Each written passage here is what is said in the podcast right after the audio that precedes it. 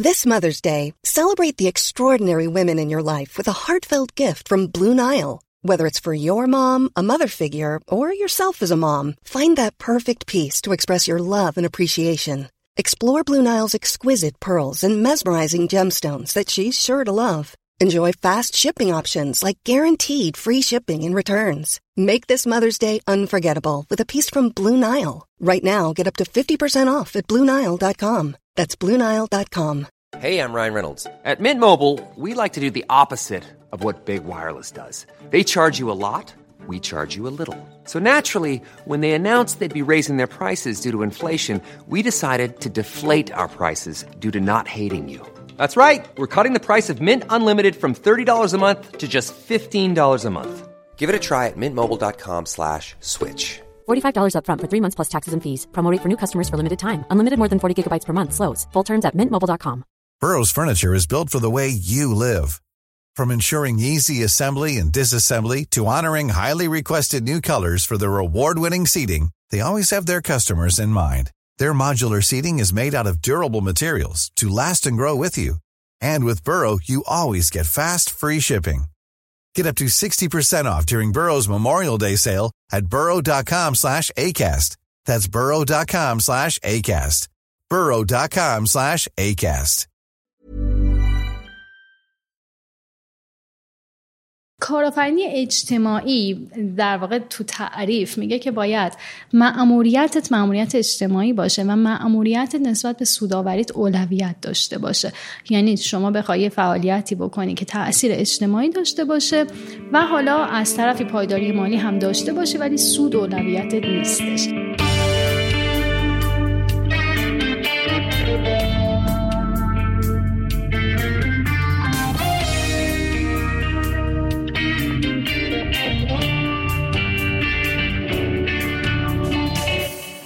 سلام. من فرشاد نگهدار هستم و شما به کارکسب گوش میدین. کارکسب پادکستیه که تو هر قسمتش ما متمرکز میشیم روی موضوع مرتبط با کسب و کار. این 28 مین اپیزود کارکسبه که میشه قسمت 3 از فصل 3 توی این اپیزود ما دعوت کردیم از خانم زهرا امرانی بنیانگذار و مدیرعامل کاریار. مثل همه اپیزودا اول از داستان مهمونمون می‌پرسیم بعد میریم سراغ موضوع کارآفرینی اجتماعی. از اهمیت این نوع کسب و کارا میگیم. به نقششون تو توسعه جامعه می‌پردازیم و از چالش های ایجاد یک کسب و کار اجتماعی میگیم. تقریبا همزمان با پخش این اپیزود ویدیو این گپ و گفت رو می‌تونین روی کانال یوتیوبمون هم ببینین. اگر هم دوست دارین از ما حمایت بیشتر بکنین کانال یوتیوبمون رو subscribe کنین. خیلی در واقع ازمون حمایت کردین.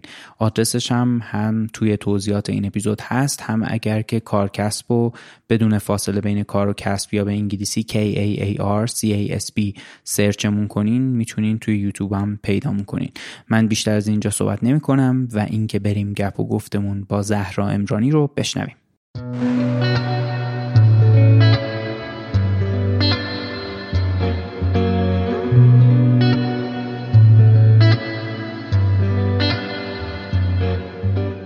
برند مایلیدی بزرگترین و پیشروترین برند محصولات بهداشتی پریود تو ایران.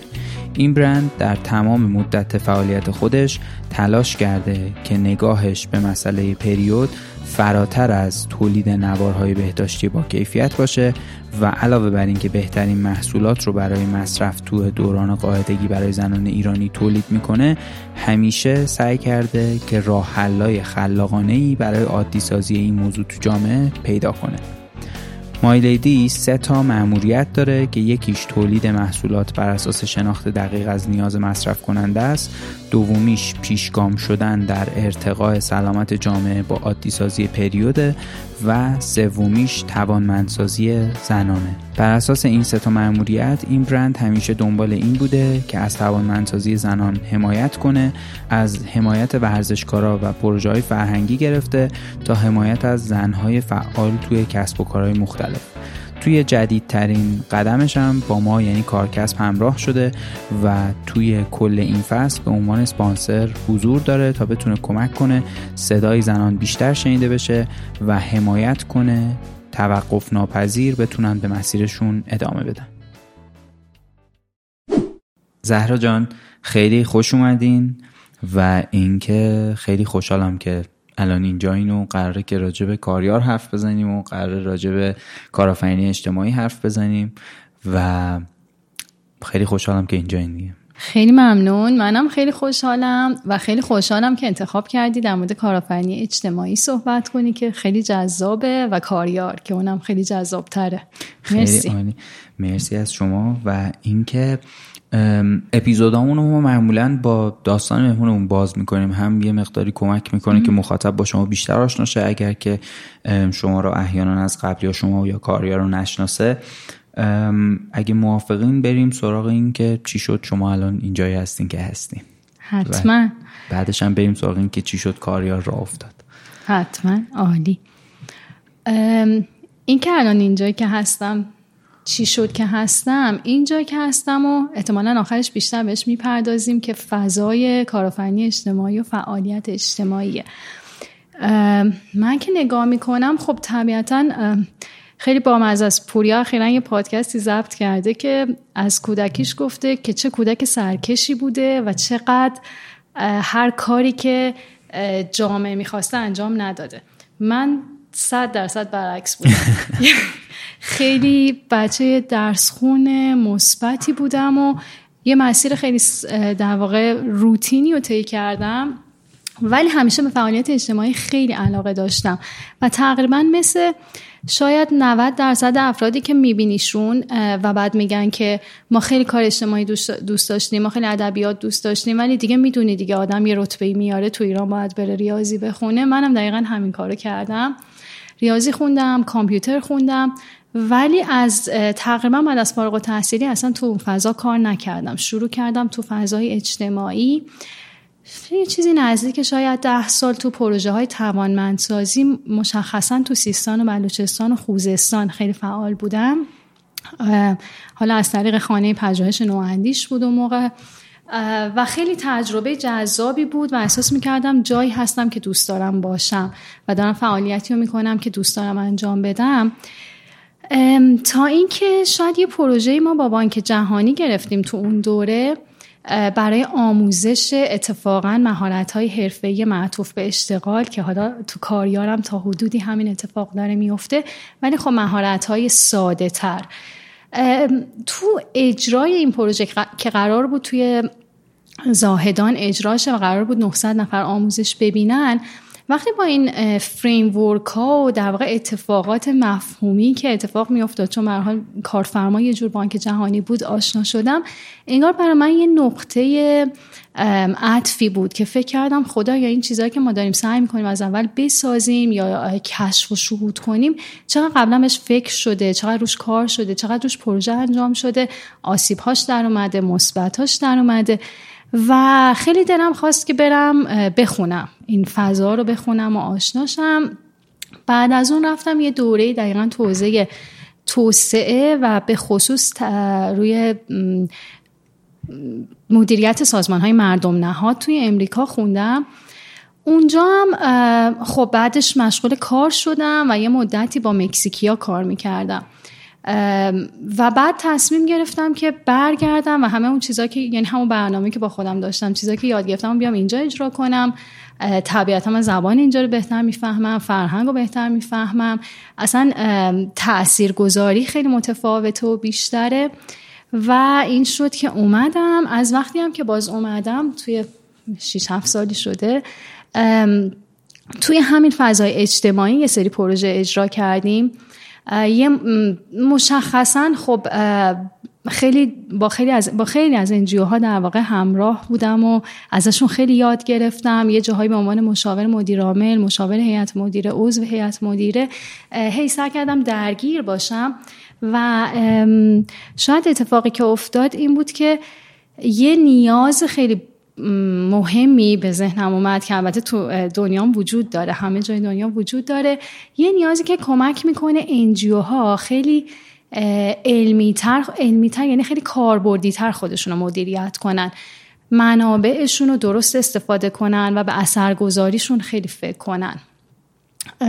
این موضوع خیلی ذهنم رو درگیر می‌کرد و خیلی دلم می‌خواست که بتونیم اینجا این اتفاقه رو رقم بزنیم چون که بسیار بسیار افرادی هستن که دوست دارن تو این حوزه فعالیت کنن. کسایی که میان تو حوزه مهم نیستش کجای دنیا هستن. با قلبشون میان. وقتی با قلبت میای خیلی تاثیر قشنگی می‌ذاری. ولی ممکنه که به بهره ورترین شکل ممکن نباشه یا ممکنه که اون اثر بخشی که می‌خوای بهش نرسی بیشتر احساسیه. و اینکه چجوری کمک کنیم که این این حس قشنگ و این احساس قشنگ بتونه همون قدم اثر بخش و اثر گذار باشه. و پایدار باشه. و پایدار باشه. بر این اساس آره پایدار دقیقا که تو بحث بعدیمون قرار مفصل راجع بهش صحبت کنیم. بر این اساس در واقع اون موقع خیلی صحبت می‌کردم راجع به این ایده و راجع به اینکه چقدر این اهمیت داره. با آدم های مختلف کارفرین های مختلف در واقع دانشگاهی ها با همه و یه جایی در واقع باز یه ایده شکل گرفت و یه مؤسسه شکل دادیم به نام افرا که قشنگ مشخصا رو همین حوزه داشت کار میکردش. جلوتر که رفتیم تقریبا اوایل کرونا این ایده کاریار مطرح شد که خیلی خیلی مستقیم ربط داشت به کرونا خیلی خیلی مستقیم هم ربط داشت به همه اون آموخته ها و فعالیت های قبلی که در واقع داشتیم و در واقع یاد گرفته بود خیلی کوتاه میگین افرا چی کار می‌کرد؟ افرا هدفش این بود که یک سری ابزار در اختیار مؤسسات نیکوکاری و خیریه ها و انجیو ها بگذاره برای اینکه بتونن خودشون رو بسنجن و ببینن که چقدر دارن با بهرهوری و اثر بخشی کار می‌کنن. حالا این ابزارها تو حوزه های مختلف بود مثل در واقع مدل مدیریت هیئت مدیره و تیم اجرایی در واقع بخش های مالی بخش های مربوط به بازاریابی و ارتباطات مدل استفادهشون از زیرساخت و تکنولوژی منابع انسانی و این چیزها رو میسنجید. طبیعتا مدل های جهانی موفقی روش وجود داشت که اینا رو بررسی کرده بود و تلاش کرده بود که یک مدل بومی برای سنجش کارایی در بیاره. این هم کمک می‌کرد که انجیو بفهمه که چقدر داره در واقع با مطابق با یه استاندارد اثر بخشی کار می‌کنه. هم اینکه چقدر جاهاش فاصله داره و چجوری بتونه خودش رو رشد بده. این در واقع ایده شکلگیری بود و مدلی که رفت و اجراش کرد. و الان هم کار می‌کنه. هنوزم داره کار می‌کنه. آره. آره این خیلی هم نیازه به نظرم. حالا با توجه به شناخت محدودی که من از این در واقع در واقع جامعه انجیو ها دارم. خیلی همون شکلی که شما گفتین توی یه ساختاری شکل می‌گیرن که یه مقداری اساسش اساس کار داوطلبانه و کار مثلا خیره. و چیزی که هست اینه که اون قسمت کسب و کاریش همیشه خیلی کم رنگه. بعد این حالا با توجه به محدودیت محدودیت شاید خیلی درست نیست. با توجه به سختی کاری هم که تو مثلا بحث های حسابرسی انجیو ها وجود داره تو ثبتاشون وجود داره که یه سری حالا یه وقتایی شاید رویه هاش خیلی مشخص نباشه. شاید از اون طرف یه مشکلاتی داشته باشه شبیه این که مثلا خیلی سختتر از یه کسب و کار عادی در واقع حسابرسی بشن و مجبور باشن که در واقع گزارش مالی و صورت های مالیشون در بیاد. این اهمیتش خیلی خوب به نظرم بود. یعنی الان شما می‌گفتیم من قبل از اینکه اصلا بگی همیشه داشتم فکر می‌کنم این خیلی موضوع مهمی اگه یه در واقع چون در بهترین حالت اینجوریه که یه مشاور کسب و کاری میره توی انجیوی میشینه. که کمک کنه این اتفاقا بیفته. حالا اگه یه سازمانی بتونه که تجربه چندین تا انجیو رو داره بتونه کمک بکنه خب خیلی استانداردتر هم می‌تونه اتفاق بیفته. آره و یه چیزی هم که باید در واقع من بهش رسیدم اینه که مشاوره هیچ وقت نمی‌تونه اونقدر اثر بخش باشه. یعنی این باید بره بشینه به جون اون آدمایی که اونجا هستن. وقتی میشینه به جونشون خیلی فرق می‌کنه. چون معمولا به هر حال مشاور وقت محدودی داره و ممکنه که اونقدر نتونه درگیر شه و در نهایت اون آدمان که باید مشاوره ها رو اجرا کنن.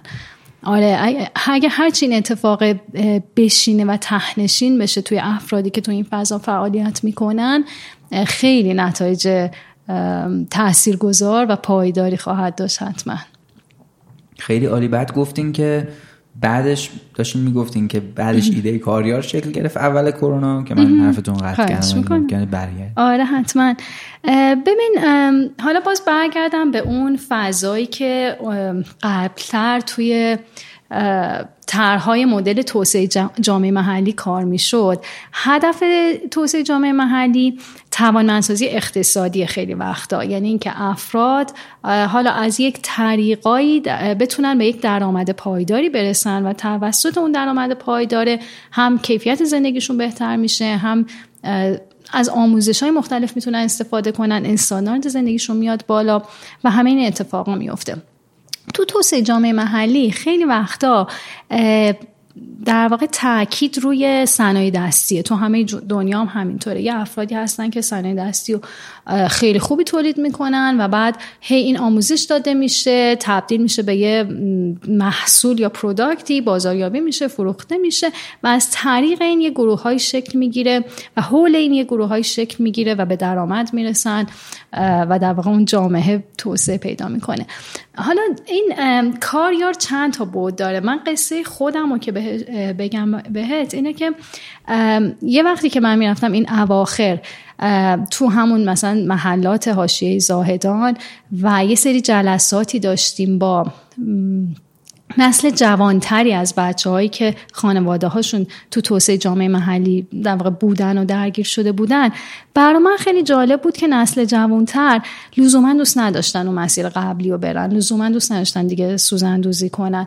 لزوما دلشون می‌خواست که وارد دنیای جدیدی بشن خیلی بلند پرواز بودن یا به هر حال رویاهای متفاوتی داشتن با خانوادهشون. هرچند که هنوزم میگم این فعالیت ها خیلی اثر بخشه من مشخصا تو این زمینه با خانم صابر و آقای صابر تو خانه های هدا کار می‌کردیم که الان خودش گسترش یافته و خیلی موثر شده منتها به هر حال یه برداشت این بود که نسل جوان دنبال یه اتفاق دیگه گرد. از طرف دیگه کرونا در واقع چیزی که آورد تو اون اوایل اوایلش این بود که خیلی کسب و کار از بین رفتن. مخصوصا کسب و کارهای خورد محلی خیلی از بین رفتن. کارآفرینای کوچیک یا خود اشتغال خیلی آسیب دیدن. امکان رفت و آمدا خیلی کمتر شد. و خب یه بار اقتصادی عجیبی تحمیل شد. به در واقع قشر متوسط و پایین تر از اون طرف یه فرصت عجیبی اتفاق افتاد. این رونقی که توی تکنولوژی بود و این که شروع کردن که شرکت های بزرگتر استخدام کردن و حتی تعداد افرادشون رو ببرن بالا. و اونجا باز یه تیمی بودیم که این جرقه زده شد که خب بیایم رو این حوزه آموزش بدیم. بازار کارش وجود داره علاقش وجود داره مدرنه میشه از راه دور اتفاق بیفته. لازم به سفر نیستش و در حالت ایدئالش میشه دورکاری اتفاق بیفته. یعنی افراد تو جایی که هستن آموزش ببینن تو جایی که هستن مشغول به کار بشن ولی به یه در واقع فضای حالا ملی و جهانی هم وصل باشن تو این کارشون. و اینجا در واقع ایده اولیه کاریار بود. و خب بعدش ما یه market research مفصلی کردیم سر اینکه حالا چی آموزش بدیم. خیلی انتخابای مختلف وجود داشت. یادم اون موقع با نزدیک سی تا از این استارتاپ ها مصاحبه کردیم و در نهایت به این نتیجه رسیدیم که آموزش های در واقع کدنویسی بدیم. یه ذره آموزش های سختتر نسبت به آموزش هایی که خود ابزار رو آموزش میده مثل آموزش های در واقع فوتوشاپ و اینها. ولی خود کدنویسی هم درآمد پایداری داره هم نیازش خیلی زیاده. و به نظر می اومد که خیلی خیلی جا داره که روی موضوع, موضوع کار کنیم. و همون دیگه اوایل در واقع فکر کنم فروردین اردی بهشت ایده هم مطرح شد و بعد از یه شیش ماه بررسی و بررسی بازار از آبان تقریبا سه سال پیش آبان 99 آموزش آموز شروع شد. خیلی هم جالب و تمام آموزشاتون مجازیه. آره ولی آره من حالا توی جمله بهت بگم مثلا کاریار چیه؟ کاریار الان دیگه من فکر کنم که یه چیزی ما بهش میگیم کاریار کالج و واقعا یه کالجیه که سعی می‌کنه افراد رو با یه آموزش های کوتاه مدت به بازار کار وصل کنه. یعنی تاکید تاکید اصلیش رو کاره نه رو آموزش و ما خودمون رو بر اساس میزان افرادی که وارد بازار کار شدن میسنجیم نه بر اساس افرادی که تو کاریار آموزش دادن آموزش دیدن. همه چی همه چی آنلاینه. بچه ها از سراسر ایران می‌تونن شرکت کنن تو دوره های آموزشی. و حالا یک پکیج آموزشی می‌گیرن که بخشش آموزش تخصصی حالا بستگی داره که تو چه مسیری از کد نویسی بخوام برن آموزش تخصصی رو می‌بینن تو اون حوزه. یه بخشش هم مهارت های نرمه مهارت هایی که هر فردی لازم داره برای اینکه با یه تیم یا با یه کسب و کاری کار کنه اونها هم اجباری می‌بینن. یه بخشش آموزش های مربوط به ورود به بازار کاره مثل اینکه چجوری رزومه بنویسی چجوری لینکدین بسازی چجوری تو لینکدین با دیگران ارتباط بگیری چجوری از پس جلسات مصاحبه فنی یا غیر فنی بر بیای.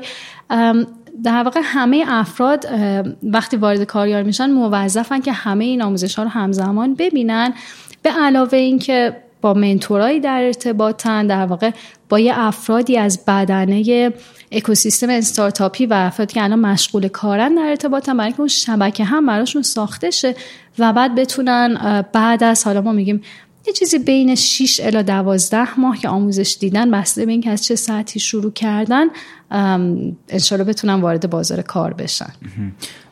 و یه چیزی که حالا داشتین الان می‌گفتین یعنی برداشت من اینطوریه که شما یه نیاز بازار کار و به لحاظ در واقع چه چیزی تو بازار کار به لحاظ مهارت نیازه رو میسنجین. با یه با ترکیبش می‌کنین با یه سری چیزای یه مقداری عمومی تر مثل اینکه چه شکلی حالا رزومه بنویسین یه مقداری مهارت نرم و این پکیجه باعث میشه که در واقع یه شکلی توانمندسازی اتفاق میفته که آدمی که در واقع یه فردی که داره آموزش می‌بینه بتونه با یه مسیر کوتاهتری وارد بازار کار بشه. خیلی آره. خیلی همینه. ما آره یعنی بتونه ما بهش میگیم اشتغال پذیر بشه. یه چیزی که سخنرانی که ما همیشه برای بچه هایی که می‌خوان علاقه مندن که بیان وارد کاریار و آموزش ببینن داریم. منطور که گفتم بچه ها پخشن و لزوما ساکن شهرهای بزرگ نیستن چون اصلا هدف کاریاری بوده که بره به شهرهایی که کمتر دسترسی دارن و افراد امکانات و دسترسی های کمتری دارن. اینو ما اینجوری همیشه تصویر می‌کنیم. میگیم که برای که یه فردی بتونه وارد بازار کار بشه به چه چیزهایی احتیاج داره؟ یکیش اینه که تخصص داشته باشه. یعنی تو یه چیزی باید متخصص باشی. حالا هرچی فرض کنین که استفاده از یه ابزاریه یه دانشیه متخصص باید باشی. دوش اینه که بتونی اون تخصص رو نشون بدی بتونی ارتباط بگیری و بتونی در واقع حالا با اون تیمی که باید کار کنی نشون بدی که مهارت های نرم کافی رو هم داری. سهش اینه که شبکه ارتباطی داشته باشی. اگر که هم تخصص داشته باشه هم مهارت اون چیزی که همه شاید بهش میگیم پارتی ولی همه جای دنیا هم کار می‌کنه. اینکه خب بتونی به در یه شرکتی برسی بتونی خودتو به یه به یه جایی وصل کنی شبکه ارتباطی هم باید داشته باشی. و همه اینا باید در راستای نیاز بازار باشه. یعنی شما اگه شبکه ارتباطی خوب مثلا در حوزه ماهیگیری داشته باشی ولی تو مثلا نیوستان کرمان باشی تخصصش هم داشته باشی مهارت ارتباطیش هم داشته باشه ولی اونجا فضا براش نباشه باز نمی‌تونی اون کار رو انجام بدیم. ما میگیم کاریار هم نیازه رو شناسایی کرده همین ستا رو در واقع میاد و در اختیار افراد می‌ذاره افرادی که علاقه مندن و باور داریم که به این ترتیب در واقع خیلی از موانع برداشته میشه برای اینکه بچه ها بتونن برن وارد بازار کار بشن. خیلی هم عالی. اگه موافقین بریم روی موضوع اصلیمون. می‌خوایم راجع به کارآفرینی اجتماعی حرف بزنیم و اقتصاد آسیب پذیر. خب کاریا رو من تا اینجایی که در واقع شما دارین صحبت می‌کنین یه شکلی از کارآفرینی اجتماعی میبینمش. یعنی می‌تونسته کامل یه انجیو باشه با هدف اینکه آموزش بده در واقع کسایی که شاید دسترسیشون به منابع کمتره یا محدودتره ولی خب داره در قالب یک کسب و کار کار می‌کنه اگر درست میگم. حالا من اصلا نمی‌دونم کار کسب و کار اجتماعی هست یا نه شما بگین هست یا نه. و بعدم راجع به کسب و کار اجتماعی بیشتر صحبت کنیم. کسب و کار اجتماعی چی هستن ببین در مورد اینکه کارآفرینی اجتماعی چیه؟ الان یادم اومد که من یه فوق لیسانسم اینجا خوندم تو حوزه تو قصه اول. یادم فکرم که تو مدیریت اجرایی بود و پایانامم رو کارآفرینی اجتماعی بود و اتفاقا اون موقع با یه تعداد زیادی کارآفرین اجتماعی مصاحبه کرده بودم. خیلی هم در واقع خب برای پایانامه باید این کار رو انجام بدی که مفهومی مطالعه کنی و در واقع مدل های مختلف رو بخونی و چارچوب های مختلف رو یاد بگیری آخرش واقعیتش اینه که هنوزم فکر می‌کنم که یک جواب یک خطی وجود نداره و اتفاقا خیلی نزدیک به همون بحث اقتصاد آسیب پذیر که خودت بهش اشاره کردی به چه معنی؟ به این معنی که کارآفرینی اجتماعی در واقع تو تعریف میگه که باید معموریتت معموریت اجتماعی باشه و معموریت نسبت به سوداوریت اولویت داشته باشه. یعنی شما بخوای فعالیتی بکنی که تاثیر اجتماعی داشته باشه و حالا از طرفی پایداری مالی هم داشته باشه ولی سود اولویتت نیستش. یه وقتی وقتی میای توی فضای اقتصاد حالا آسیب پذیر یا اقتصاد به هر حال سخت هر فعالیت اقتصادی می‌تونه یه کارفنی اجتماعی باشه. به این معنا که این خیلی جالبه تو فضای ایران. برای اینکه میگم اون موقع که من خیلی مصاحبه می‌کردم بهش فکر می‌کردم و بعد دیدم که وجود داره. یعنی وقتی میری ادبیات هم می‌خونی همین وجود داره. این که شما ممکنه تصمیم بگیری یه کارخونه بزنی تو ایران. خب تو وقتی تصمیم گرفتی کارخونه بزنی یک کفش آهنی پات کردی یک عالمه چالش رو باید بگذرونی و در نهایت نگاهت این بوده که اشتغال ایجاد کنم تولید ایجاد کنم رونق اقتصادی ایجاد کنم و از دلش حالا یه سودی هم ببرم. خب اگر اون نگاه رو نداشتی سرمایه تو نمی آوردی کارخونه بزنی. سرمایه و حالا جوانی و انرژی تو می بردی. توی خیلی از تجارت هایی که لزوما مولد نیستن لزوما اقتصاد ایجاد در واقع اشتغال ایجاد نمی کنن و لزوما همون به رونق اقتصادی نمی انجامن برای همین یه وقتی همین کارا توی اقتصادی خودش یه جور در واقع نگاه اجتماعی پشتش بوده. هرچند که ممکنه توی اقتصاد دیگه نه خیلی هم business ی بهش نگاه بشه. این برای همین تعریفه خیلی تغییر می‌کنه. ولی در نهایتش اینه که شما انتخاب کنی که یک در واقع کسب و کاری راه بندازی با مسئولیت اجتماعی. تا حواست باشه که این کسب و کاره پایدار باشه.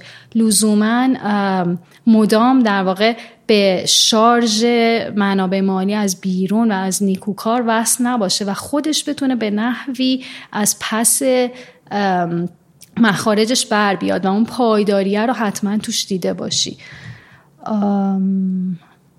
و یه،, یه چیزی که حالا اینجا سواله اینه که اون فعالیت یعنی این سوالم اینجوری بپرسم. شما می‌تونین یه کار در واقع یه کسب و کاری داشته باشین که اون پایداری مالیه رو ایجاد بکنه اما بعد خور یعنی در واقع اون سودش بره توی فعالیت آره. اجتماعی هزینه بشه. یعنی توی یه همچین تعریفی یعنی خود فعالیت اصلی کسب و کار در واقع هدف آره. اصلیش اجتماعی نباشه. مثلا فرض کنید من یه کارخونه دارم دارم کفش تولید می‌کنم ولی همه سودش میره توی یه فعالیت اجتماعی. شما به اینم میگین کارآفرینی اجتماعی. خود فعالیت آره. فعالیت اجتماعی نیست اما نهایتا خروجیش میره تو کاری که شما تو کار یاد انجام میدین آره خودش جنسش آموزشیه که در واقع خودش جنسش اجتماعیه.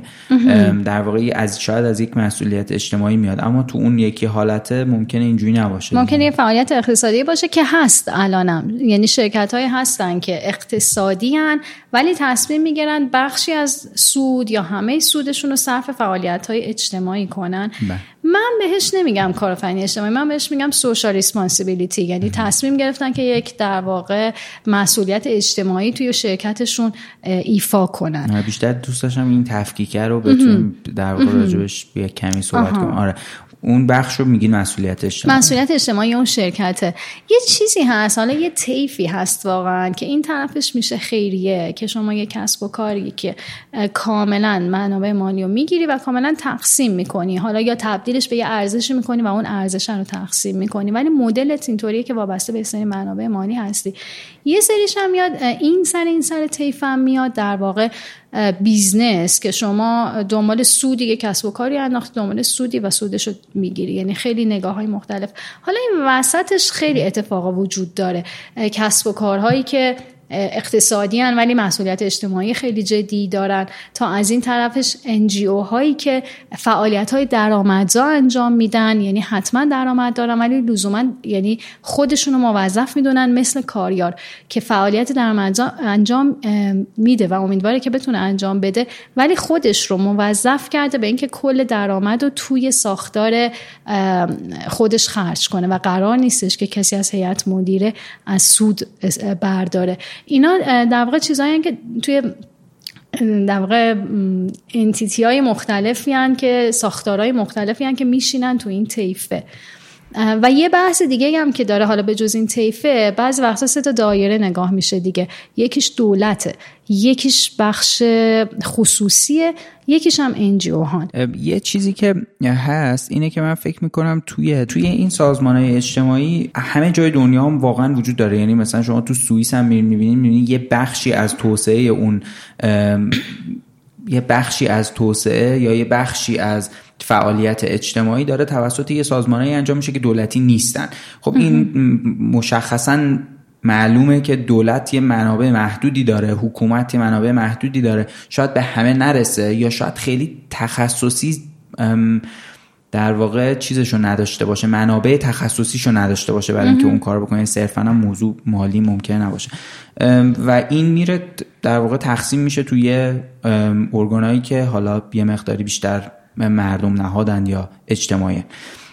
نمی‌دونم هم درست میگم مردم نهاد یا نه. اگر اشتباه می‌کنم بعدا اصلاحش کنیم بعد چیزی که وجود داره اینه که توی یه همچین ساختارهایی حالا تو ایران ممکنه یه مقداری این مسئله پررنگتر بشه به خاطر اینکه وقتی که مثلا کشور در حال توسعه است و مناطقی که نیاز به توسعه دارن تعدادشون بیشتر میشه یا مثلا غیر متمرکز میشه این اتفاق ممکنه احتیاج بهشون بیشترم بشه دیگه. و توی همچین شرایطی خب نقش این کسب و کارهای اجتماعی ممکنه خیلی پررنگ ترم باشه. حالا اگه من فکر می‌کنم اگر که نهایتا توی این طیفه که شما توضیح دادین بتونه بتونن برن به سمت اینکه خود اون در واقع سازمانهایی که انجیو ان صرفن یعنی منابع رو می‌گیرن حالا در واقع تبدیلش می‌کنن بتونن یه ارزشی هم اون وسط خلق کنن خب خیلی بالتر هم هست دیگه حالا من نمی‌دونم شاید اون نیازم بهش وجود داره ولی من همینجوری نگاهش می‌کنم به نظرم بالتره There's never been a faster or easier way to start your weight loss journey than with PlushCare. PlushCare accepts most insurance plans and gives you online access to board-certified physicians who can prescribe FDA-approved weight loss medications like Wigovi and Zepbound for those who qualify.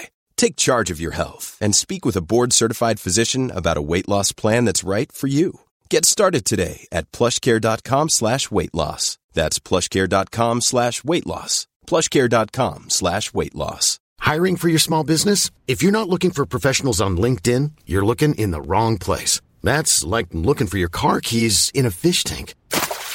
LinkedIn helps you hire professionals you can't find anywhere else, even those who aren't actively searching for a new job but might be open to the perfect role. In a given month, over 70% of LinkedIn users don't even visit other leading job sites. So start looking in the right place. With LinkedIn, you can hire professionals like a professional. Post your free job on LinkedIn.com slash people today.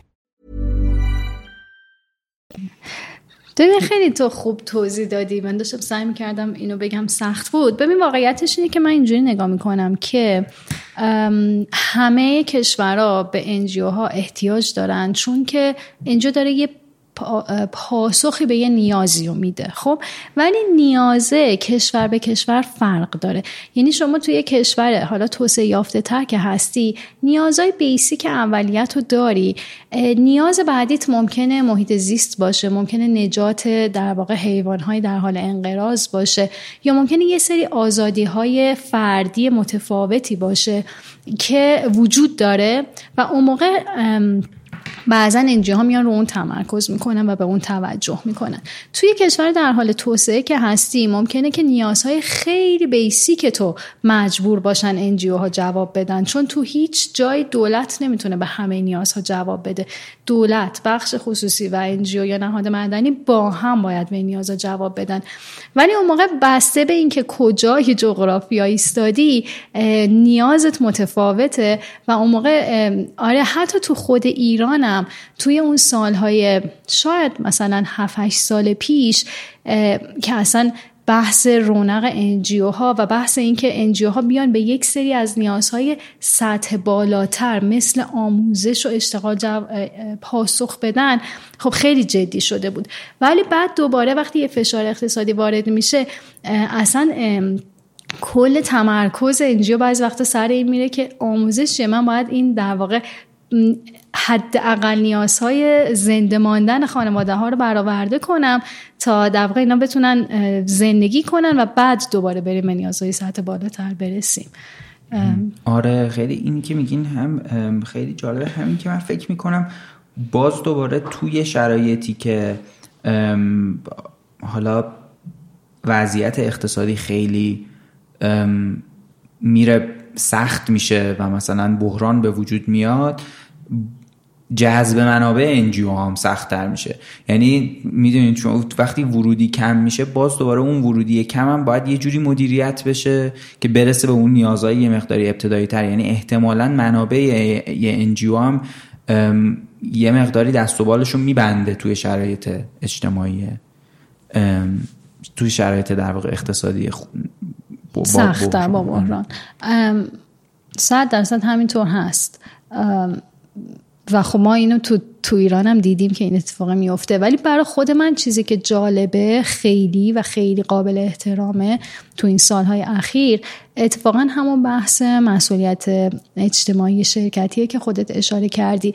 یعنی شاید چهار سال پیش یا حالا همون مثلا مترادف با کرونا یا فشار اقتصادی حتی شاهد این بودیم که من شاهد این بودم که انجیو ها از پس هزینه های کارمنداشون بر نمی اومدن کوچیک می‌کردن. تقریبا هر جا می‌رفتی بحث تعطیلی حتی مطرح بود.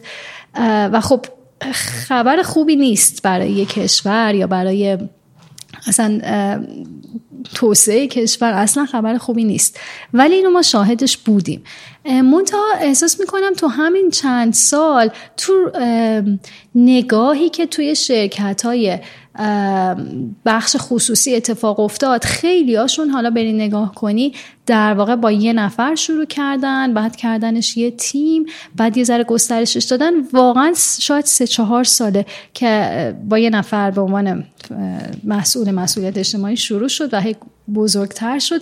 و خیلی وقتا باشون که صحبت می‌کردیم می‌گفتن که ما خیلی تا حالا پروژه خاص مسئولیت اجتماعی انجام ندادیم ما مثلا هر کسی موردی بوده یه کمک هایی کردیم. ولی الان خیلی جدی هستیم. اولا هم رقم ها خیلی عوض شد و مدل حمایت ها خیلی تغییر کرد. هم در واقع دیگه از اون مدل موردی خیلی عوض شد. تبدیل شد به اینکه ما با هم یه پروژه تعریف می‌کنیم رو پروژه گزارش می‌گیریم انتظار داریم که به این اهداف برسیم. هم برای ها خیلی خوبه. هم برای شرکت ها خیلی خوبه هم برای کلا اقتصاد خیلی خوبه و این خیلی اتفاق خوبیه که افتاده. خودم فکر می‌کنم نمی‌دونم شاید حالا ارتباط با بازار جهانی جوان شدن فضای استارتاپی اصلا سن کوچیک یا خیلی جوان مدیرا. شاید اینا باعث شده که این بخش خیلی شکل بگیره و یا سه چهار ساله خیلی شکوفا و پررونق بشه که خب تاثیرش رو این طرف هم دیدیم.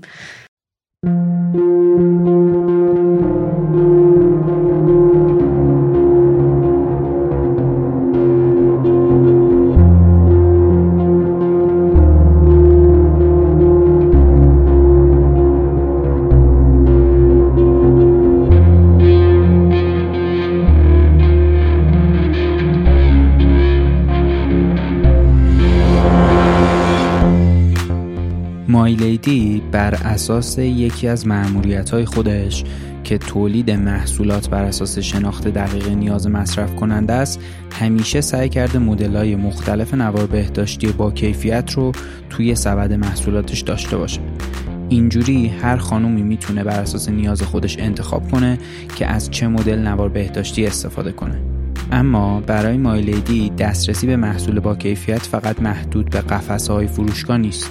به خاطر همین برای اینکه وقتی خانوما توی محل کارشون پریود میشن استرس و نگرانی عدم دسترسی به محصول مناسب و نداشته باشن از سال 1400 مایلیدی با همکاری شرکت های دغدغه‌مند pad box ش رو در سرویس های بهداشتی این شرکت ها نصب کرده تا خانم های شاغل توی این شرکت ها این دوره رو با خیال راحت تر بگذرونن. همکاری شرکت های پیشرو با مایلیدی توی این پروژه باعث میشه که فرهنگ سازی در مورد پریود بهتر و راحت تر اتفاق بیفته و در حال حاضر این box ها توی 80 تا شرکت تو شهرهای مختلف نصب شده و 5000 خانوم توی دوران پریودشون در محل کار به نوار بهداشتی های مایلیدی دسترسی دارن. در صورتی که شما هم تمایل دارین این box ها توی شرکتتون نصب بشه می‌تونید به وبسایت مایلیدی که آدرسش تو توضیحات این اپیزود هست سر بزنید حالا خیلی جالب بود. اینو از اول بحثمون می‌خواستم بپرسم بعد الان اینو گفتین یادم افتاد. یه چالشی که یه موقع هایی وجود داره توی در واقع من از این طرف از زاویه جامعه که نگاش می‌کنم وجود داره اینه که انتظار اینه که وقتی یه حالا انجیو شکل می‌گیره یا یه کسب و کار اجتماعی شکل می‌گیره همه اونجا داوطلب باشن و همه پولی که در واقع در میاد یا همه پولی که در واقع داره تولید میشه اونجا خرج اون فعالیت اجتماعی بشه. ولی خب این منطقا همینجوری منطق کسب و کاریش اینه که شدنی نیست. یا پایدار نیست حداقل اگر که یه کسایی هم جمع بشن دور هم دیگه تو چقدر می‌تونه یه آدمی بدون اینکه حقوق بگیره کار بکنه؟ و چیزی که وجود داره اینه که اینو این چالشه رو اولا باش مواجه بودی یا نه؟ بعدم چیکار باش می‌کنین خیلی خیلی نکته خوبی رو گفتی. درسته چیزی که خیلی تو ذهن هست. ببین رو شدنی بودنش من میگم شدنی هست. مخصوصا وقتی میری به خیریه های سنتی نگاه می‌کنی خیریه سنتی بعضا میان یه پولی رو می‌گیرن مثلا نفری 100 تومن می‌گیرن ده میلیون جمع می‌کنن. تقریبا عین ده میلیون رو یا آزوقه یا جهاز یا یه سری چیز می‌خرن و در اختیار اون گروه هدف قرار میدن. میگن تا 98 درصدش رو ما عینا میدیم به گروه هدف. حالا اون دو درصد هم از وقتا میشه بابت اینکه یه وانتی بگیرن بار رو حمل کنه و اینها. ولی وقتی میری به یه سری یعنی تو اتفاق قشنگی که میفته و هم, هم دوست دارن همون بحثیه که میگن ماهی نده ماهیگیری یاد بده. کمک کن که افراد خودشون توانمند شن. وقتی می‌خوای ماهی ندی ماهیگیری یاد بدی اون موقع مجبوری که یه سری از هزینه ها رو صرف ستاد بکنی صرف آموز صرف این که اون پول رو به ارزش تبدیل کنی. یعنی فرقش این میشه که شما ممکنه ده میلیون بگیری ولی 20 میلیون ارزش تولید کنی ولی از اون ده میلیون چیزی رو مستقیم گروه هدفت ندی. به جاش ارزش تولید کنی. خیلی هم میگم باز همینطور که میگی یه دغدغه همه هست خیلی روش بحث شده. خیلی روش مقاله وجود داره. منتها الان باز فکر می‌کنم که نه هنوز هنوز توی خیلی از هیئت مدیره ها نیکوکارا حامیا خیلی این وجود داره که چقدر از این پول ما می‌رسه به گروه هدف. ولی از طرفی هم بعد در واقع تا حدی اینجا افتاده که خیلی خب چه ارزشی تولید می‌کنیم و در نهایت چه تغییری توی اون گروه هدف ایجاد میشه. این هم ادبیاتیه که داره جا میفته و جای خوشحالی داره. یه چیز دیگه ای هم که من اضافه کنم این حرفاتون احتمالا یعنی حالا نظرم اینه احتمالا توی وقتی شما می‌خوای سکیل بکنی و مثلا یه پله بزرگتر بشی خب اگر اینجوری نگاش کنین که ارزش بزرگتری هم می‌تونی خلق بکنی اگر مثلا آدمای حرفه‌ای تری داشته باشی یا نهایتا ممکنه خروجیش خروجی بزرگتری بتونه باشه با صرف یه بخشی از این هزینه برای یه کاری. یعنی شما مثلا فرض کنید مثالشو بزنم ده میلیون تومان شما گفتین مثلا کمک دریافت می‌کنی؟ حالا اگه این ده میلیون تومنش مثلا سه میلیون تومنش بیاد خرج تیمی بشه که داره این کارو می‌کنه و خرج توسعه اون تیمه بشه ممکنه اون 10 میلیون تومن 6 ماه دیگه بشه بشه 200 میلیون تومن ولی در حالت عادی ممکنه همینجوری 10 میلیون 10 میلیون بمونه تو بازه های مختلف. یعنی به رشدش هم حتما یک یه شاخص رشدش اینه دیگه. خیلی درسته اسکل کردن. من یاد یه پادکستی افتادم که خیلی دوستش داشتم و با خیلی شیر کردم. مال چندین سال پیش بود. یه تتاکی بود. ببخشید پادکست نمو تتاکی بود که یه فردی که تو همین حوزه کارفنی اجتماعی خیلی کار کرده صحبت می‌کرد و می‌دونید چی می‌گفت؟ میگفتش که ببینین شما وقتی که توی شرکت تجاری هستی مثلا تو کوکاکولا هستی یا شرکت در واقع business بزرگ هستی. اصلا عدد و رقمات که خیلی بزرگه و صرف PR می‌کنی صرف یه چیزایی می‌کنی که اصلا آدم یه ذره فکر کنه میگه اصلا واسه چی دارن انقدر پول اینجا خرج می‌کنن؟ و هم مثلا نمی‌دونم دیگه میلیارد دلار میلیون دلار صرف می‌کنی برای اینکه یک محصولی رو تبلیغ کنی و یک محصولی رو بفروشی که هیچ خاصیتی هم واسه که نداره مثلا کوکا یعنی هیچ اتفاق اجتماعی هم توش نمیافته خب؟ ولی تا میاد بحث آها هدفت هم خیلی کوچیکه. هدفت هم اینه که یه پروداکت خیلی مشخصی بفروشی با صرف مثلا هزینه های میلیون دلاری. از اون طرف میای بحث اجتماعی که میشه.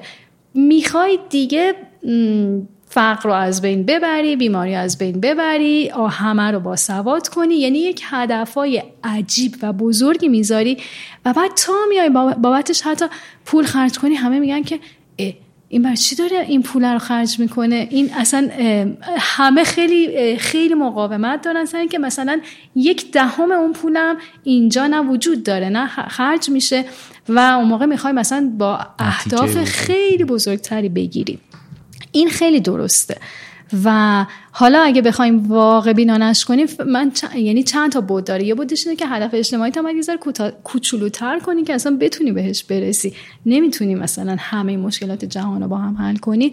و بعدم اینکه بله باید براش هزینه کنی. هم هزینه فرهنگ سازی که یه جور میشه همون تبلیغات یعنی هزینه هایی که در واقع اطلاع رسانی و آگاه سازیه هم هزینه های به قول شما تخصصی یعنی یه تیم متعهان باز بحث تیم هم هست که شما تو شرکت business ی میری بهترین های بهترین دانشگاه ها رو می‌گیری.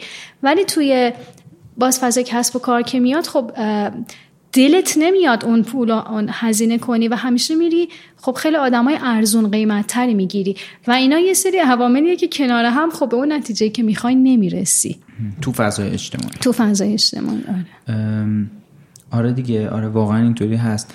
و یه مقداری هم راجع حالا بحث سکیل کردن کسب و کار اجتماعی هم میگین. حالا اونا تکلیفشون یه مقداری مشخص تره خب به هر حال حقوق میدن. ما الان موضوعمون هم در واقع کسب و کار یعنی کسب و کار اجتماعی و کارفرنی اجتماعی.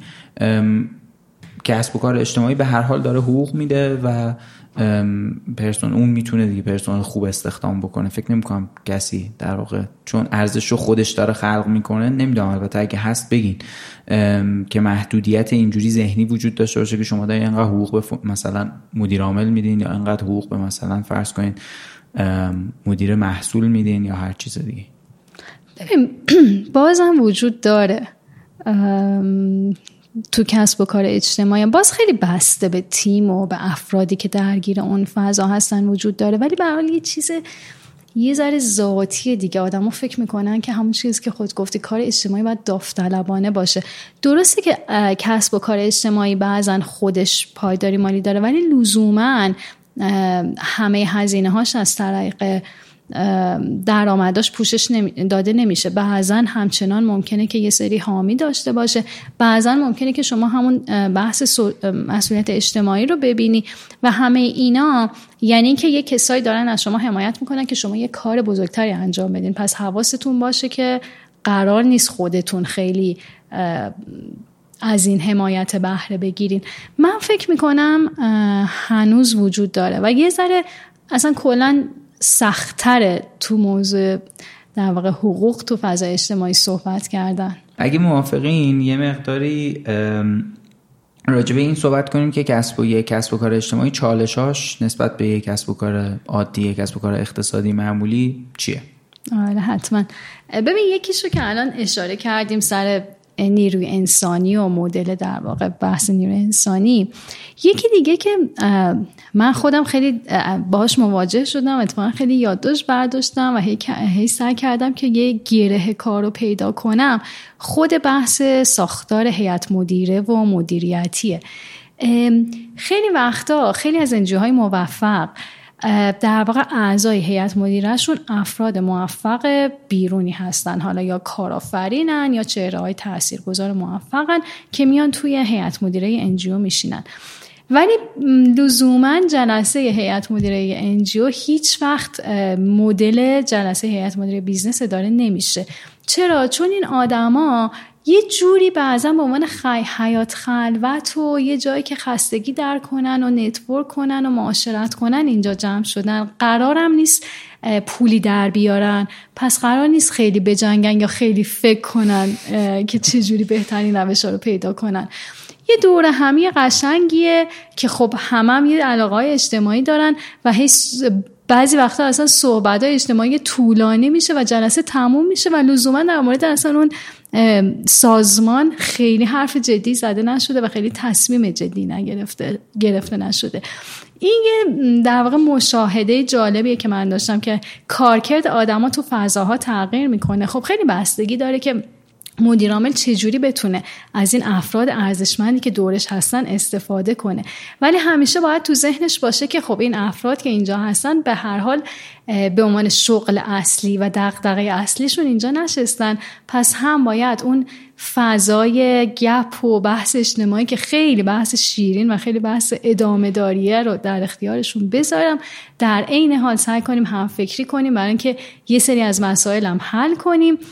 در این حال باید حواسم باشه که به هر حال مثلا در بهترین حالت 20 درصد ذهن این افراد درگیر سازمان منه.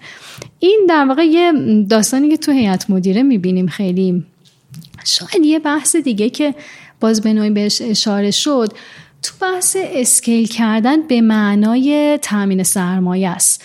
باز تو کسب و کار اقتصادی خب این اتفاق خیلی روشنه خیلی مشخصه. شما میری حالا صورت های مالی و گذشته و در واقع پیش بینی های شرکت یا بررسی می‌کنی تصمیم می‌گیری که توش چقدر سرمایه گذاری کنی. سرمایه گذاریت با این هدف هستش که پولت بیشتر شه و به یه سودی برسی.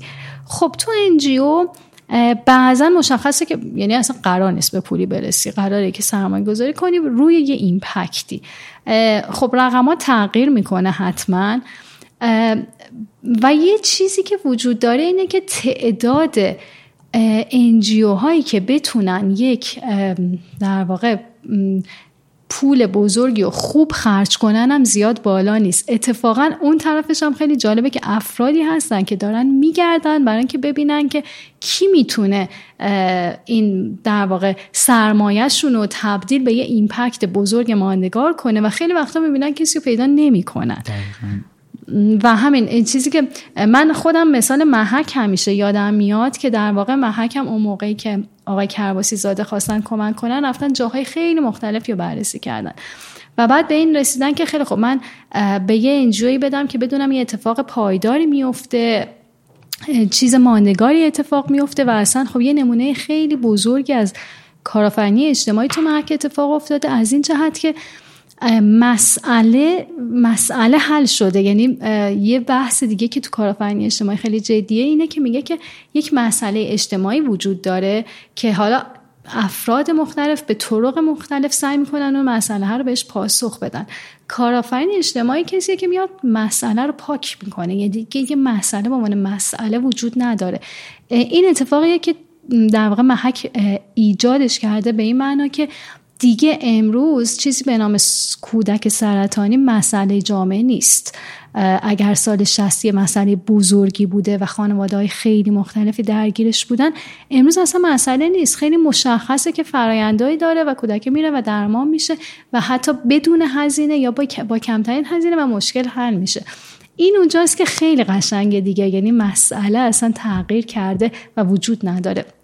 کسی که بتونه در واقع یک سرمایه رو خوب خرج کنه و تبدیلش کنه به یک اتفاق ماندگار و تبدیلش کنه به پاک کردن مسئله اون هم خب به هر حال آدم کمیابیه تو فضای اجتماعی. آره خیلی جالب بود. حالا شما گفتیم پاک کردن من میگم حل کردن مثلا حل مسئله. رو حل کرده. خیلی درسته. هم باحال بود. آره. و اینی که میگین هنره به نظرم واقعا هم هنره. اینطوری هست.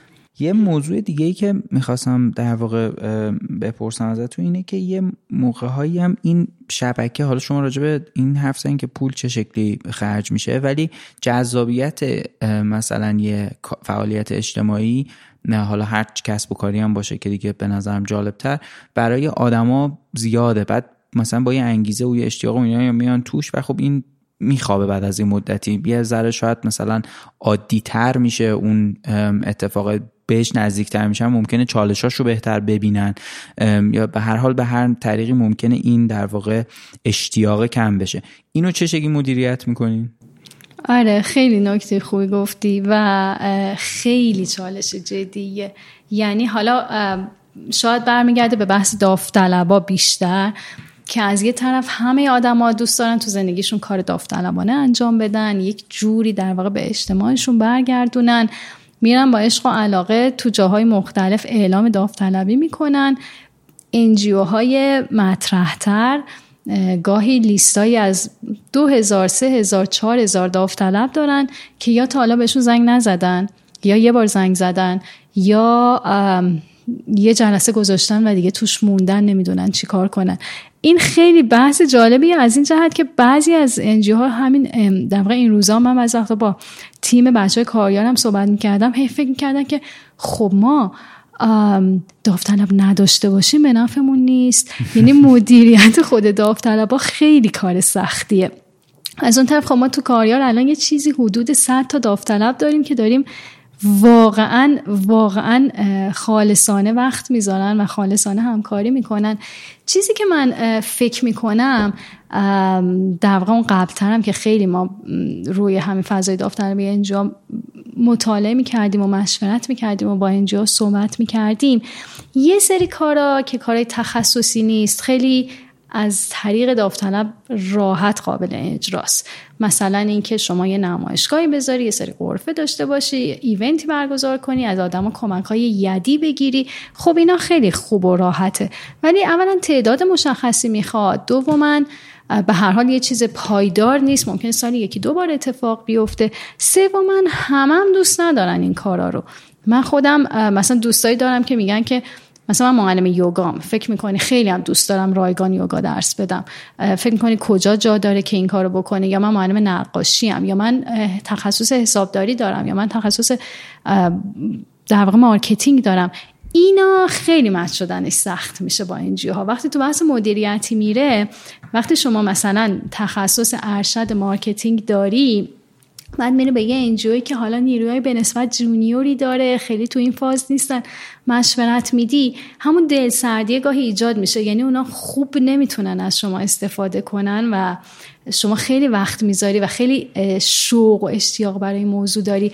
و بعد احساس می‌کنی که چی شد؟ چقدر وقتم تلف شد؟ هیچ تأثیری که نذاشت نذاشت. ولی از اون طرف خب بران که یه در واقع داوطلب متخصص قوی و احتیاج به اینه که یه تیم متخصص هم بتونه مدیریتش کنه دیگه.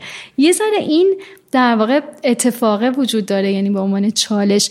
یکی دیگه هم اینه که کار داوطلبیه هر چی شسته رفتر و تمیزتر و دقیقتر باشه هم برای داوطلب خیلی خوبه هم برای اینجا یعنی بدونه که من دقیقا از شما چی می‌خوام چقدر وقت می‌گیرم تو چه زمانی اینو می‌خوام. اینجوری خیلی معمولا بهتر جواب داده. ولی میگم خود تعریف کردنش و خود اینکه بتونی اون افراد با انگیزه و با اشتیاق و جمع کنی حفظ کنی براشون کار تعریف کنی ازشون خروجی بگیری و مدیریت کنی خودش یک تخصصی می‌خواد که شاید لزوما همه اینجا نداشته باشن. دقیقا.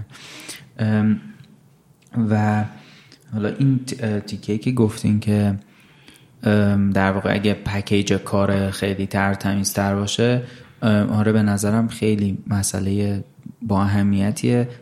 کلا توی آوتسورس کردن هر نوع کاری خیلی مهمه وقتی که در واقع ترتمیزه خب اینجا مخصوصا چون نیروی در واقع داوطلبم داره این کارو می‌کنه خیلی اهمیت زیادی پیدا می‌کنه.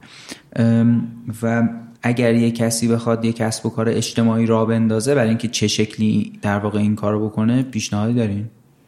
ببین خیلی سوال جذاب و جالبه و واقعیتش اینه که این شاید تو این سالهای اخیر من خیلی با این سوال مواجه شدم. از این جهت که کسی که می‌خواد تو کسب و کار اجتماعی سرمایه, سرمایه گذاری کنه به ایمپکت و اثر بخشش نگاه می‌کنه. اتفاق خیلی خوبی که افتاده تو ایران اینه که الان یکی دو جا در واقع به عنوان سازمان و شرکت هایی هستن که مشخصا میان روی کسب و کارهای اجتماعی سرمایه گذاری می‌کنن. مشخصا یعنی خودشون هم نان پرافیتن. و خودشون هم قرار نیستش که از پولی که سرمایه گذاری می‌کنند بازگشت مادی بگیرن. به دنبال بازگشت معنویشن.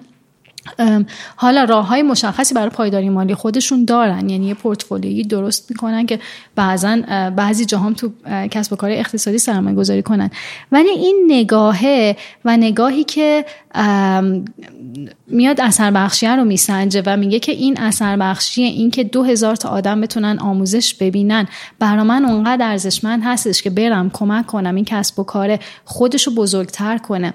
و بتونه اثر بخشش رو به تعداد بیشتری برسونه نگاه جدیدیه تو ایران نگاه قشنگیه و خیلی امیدوارم که رشد کنه. هم یه سری افراد هستن که توی سنی از زندگیشون رسیدن و فکر می‌کنن که خب زندگی خوبی داشتن برداشت خوبی داشتن از جامعه از زندگیشون و حالا می‌خوان یه کار موثر بکنن و میان و همیشه میگن که به نظرت چی کار کنیم یا به نظرت تو چه حوزه وارد چیم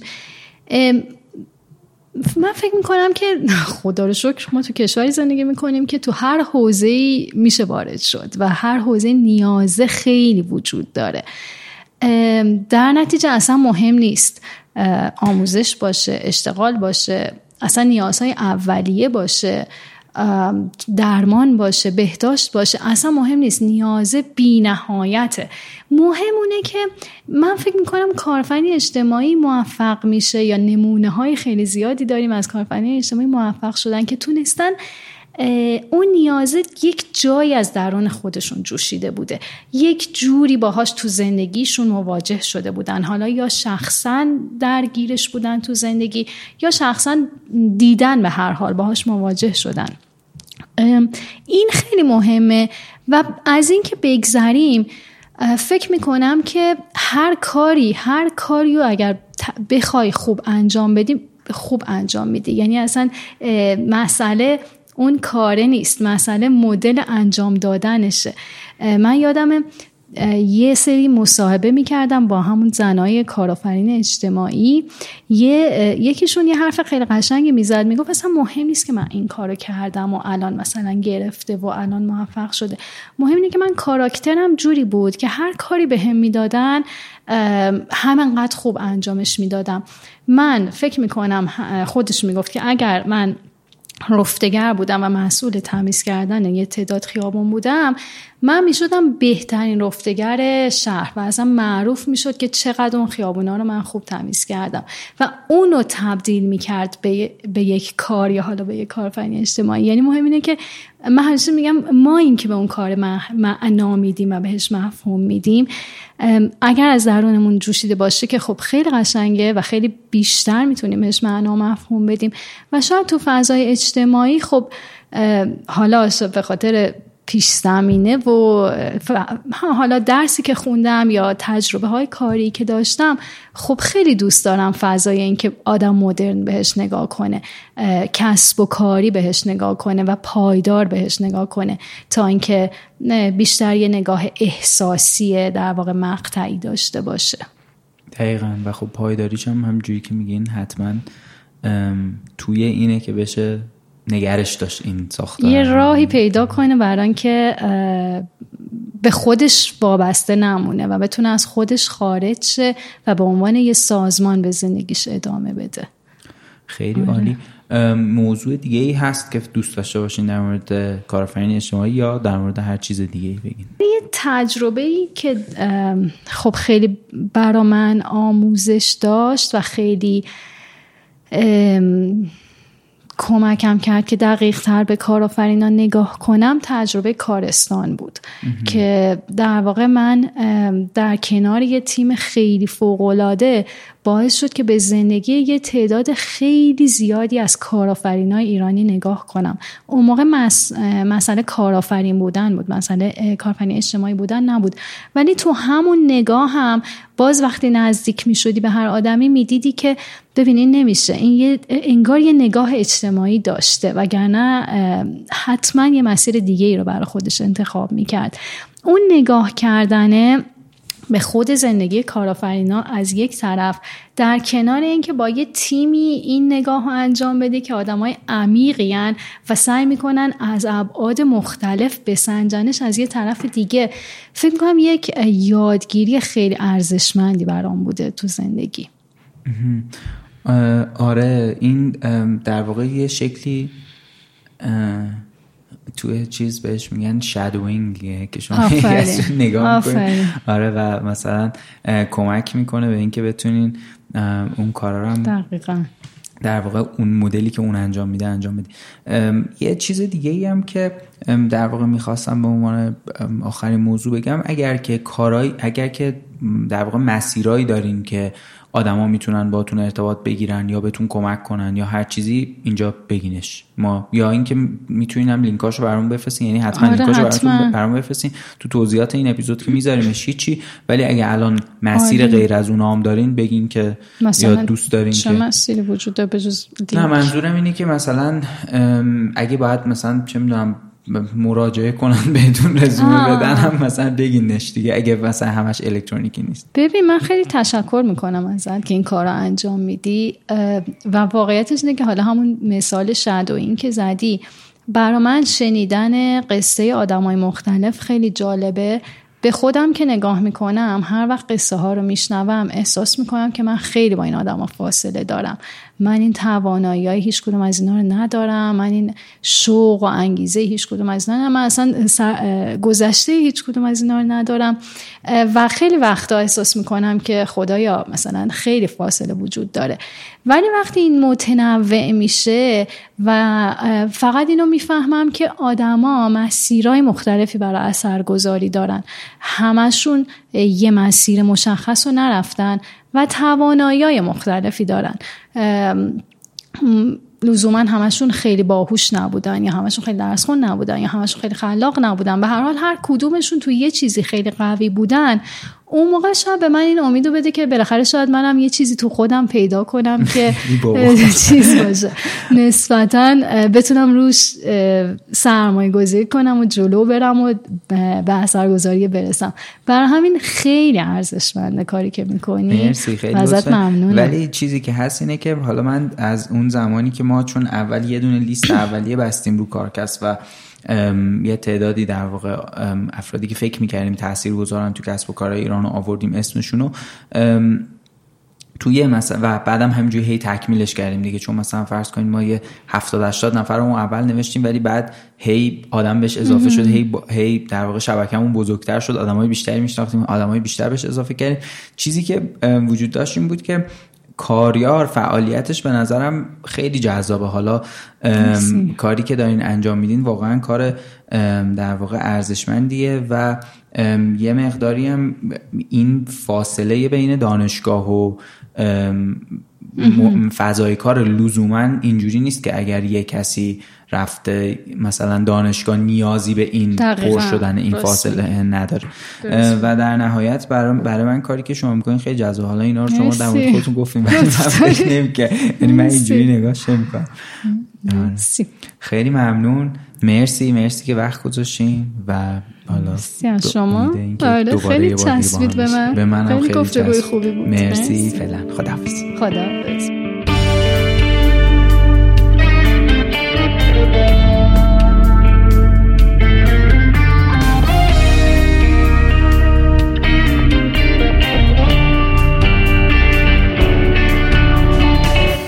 این 28 مین اپیزود کارکست بود که میشه قسمت 3 از فصل 3 و توی آخرین روزای شهریور 1402 منتشر میشه. توی این قسمت ما با خانم زهرا امرانی در مورد کارفینی اجتماعی صحبت کردیم و امیدواریم که این گپ و گفت براتون جالب بوده باشه. کل این فصل با حمایت مایلیدی تهیه شده و اینکه خیلی خیلی دم مایلیدی گرم که تو این فصل کنار ما بود. اگه از این اپیزود خوشتون اومد و براتون جالب بود لطفا به دوستاتون هم معرفیش کنین و مطمئن باشین که یکی از بهترین مدلایی که می‌تونین از ما حمایت کنین این معرفی کردن کارکسب به بقیه است. خیلی خیلی خوشحال میشیم تو شبکه های اجتماعی هم دنبالمون کنین. اینستاگرام توییتر یا همون ایکس لینکدین کانال تلگراممون رو می‌تونین با search کردن کارکسب به فارسی بدون فاصله بین کار و کسب یا به انگلیسی K A A R C A S P پیدامون کنین. تو کست باکس اپل پادکست و تمام شبکه های اجتماعی یا از طریق ایمیل هم می‌تونین نظراتتون برامون بنویسین. ایمیلمون تو توضیحات این اپیزود هم هست. لینک تمام شبکه های اجتماعی من هم باز تو توضیحات این اپیزود هست. ویدیو این مصاحبه هم تقریبا همزمان با پخش این اپیزود رو کانال یوتیوبمون می‌ذاریم و اونجا هم می‌تونین ببینینش.